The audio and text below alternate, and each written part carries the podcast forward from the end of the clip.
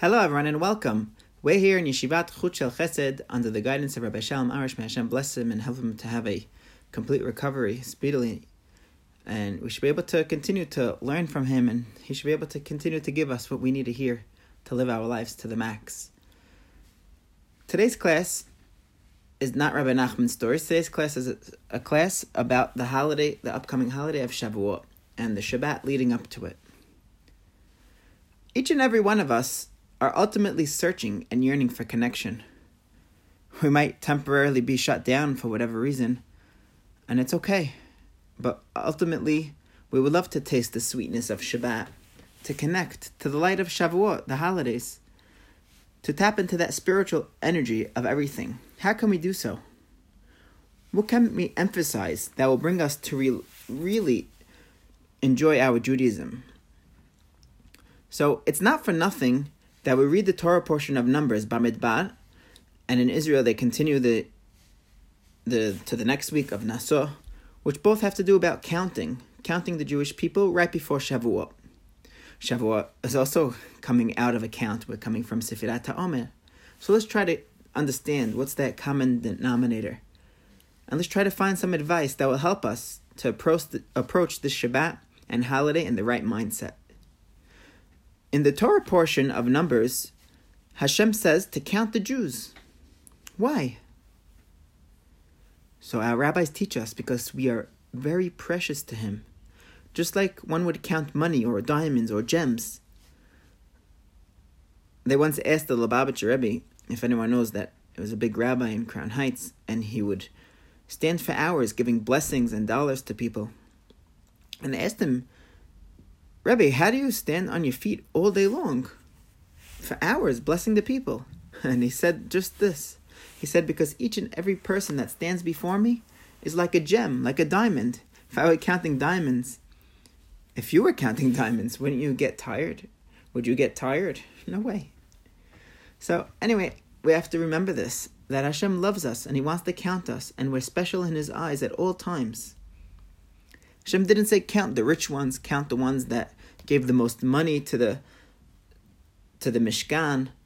No, he said, I want you to count every single Jew, no matter where they're holding spiritually, physically. Now, there's an interesting law in the Code of Jewish Law in Yoreh De'ah, this is 110, that says if something's sold by number, it has an important importance by number. Most things are sold by pound or by kilo or whatever your uh, your weight is. By gram, something that's smaller is by ounce, right? But there's things that are sold by number. A classic example is like an egg. An egg is sold. Sometimes you'll find a six, a dozen, a thirty, or however you find them. But most of the times you'll find them in numbers. You won't find them by by uh, by weight. Of course, it's labeled by sizes. That's true, but you won't find it by uh, like a package of eggs with a random number of eggs inside. Everything is down to the last number. Now, Shulchan Aruch teaches us that if you have an egg that is, for example, not kosher or it has a problem, it was born on Shabbat, the egg came out on Shabbat, it was laid on Shabbat, and now it's muktzeh, something that you can't have on Shabbat, you have to wait till after Shabbat. Now that egg gets mixed in a whole mixture of kosher eggs. It says the whole mixture has to be put aside till after the holiday, till after Shabbat. Why? Because this is something called davar shebeminyan. Once you count something and you show that it's important, it could never be diluted. It can never get lost in a mixture.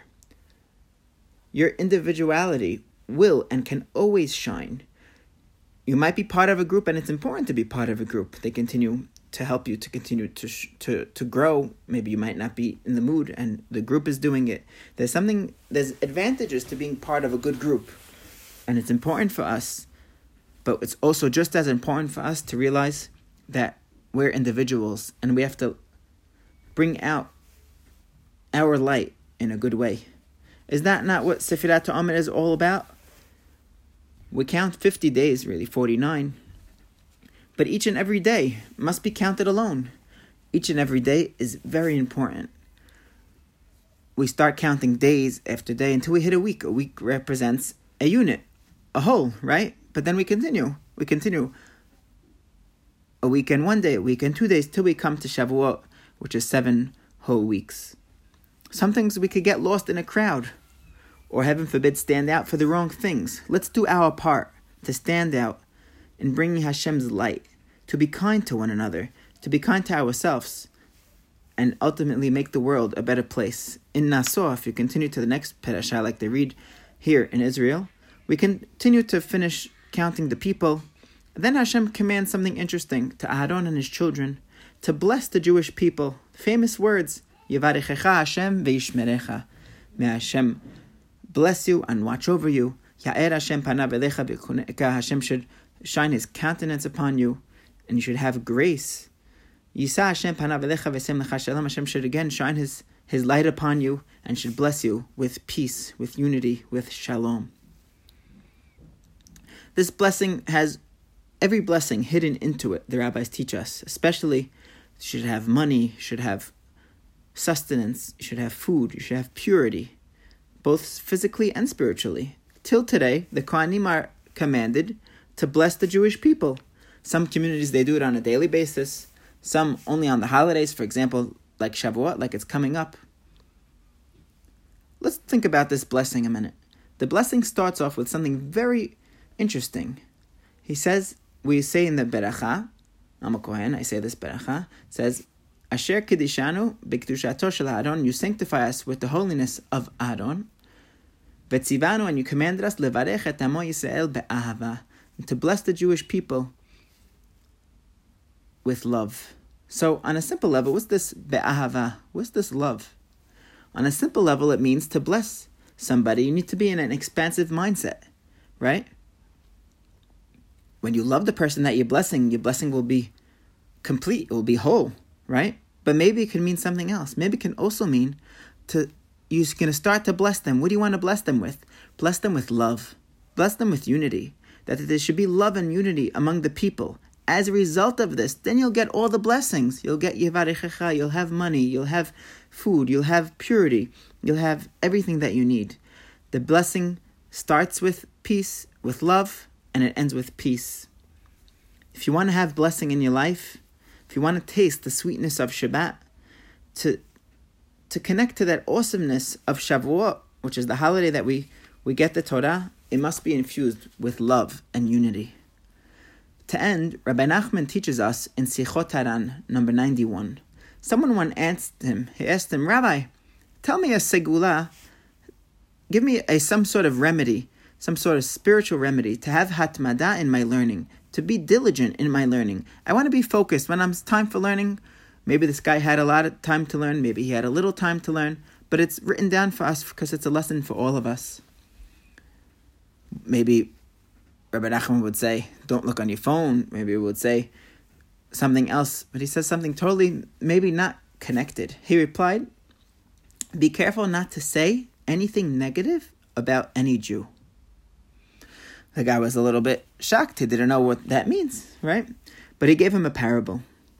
He said, When you have a bride all dressed up, and she's pretty and she's beautiful and she's stunning, both inside and out, without any blemishes, the love is through the roof. The love is complete, it's infinite.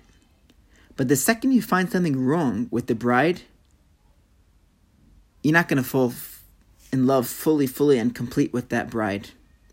This happens, unfortunately, to some people in marriage. May Hashem help everyone to have a good marriage and to only see the good in their spouse. But that's what happens. We start to see something wrong with them, whether it be on a physical level, something mentally, something something blemished, and then the love is not complete. And that's where things start to go downwards. We have to always only see the good in one another, especially our spouses and our children.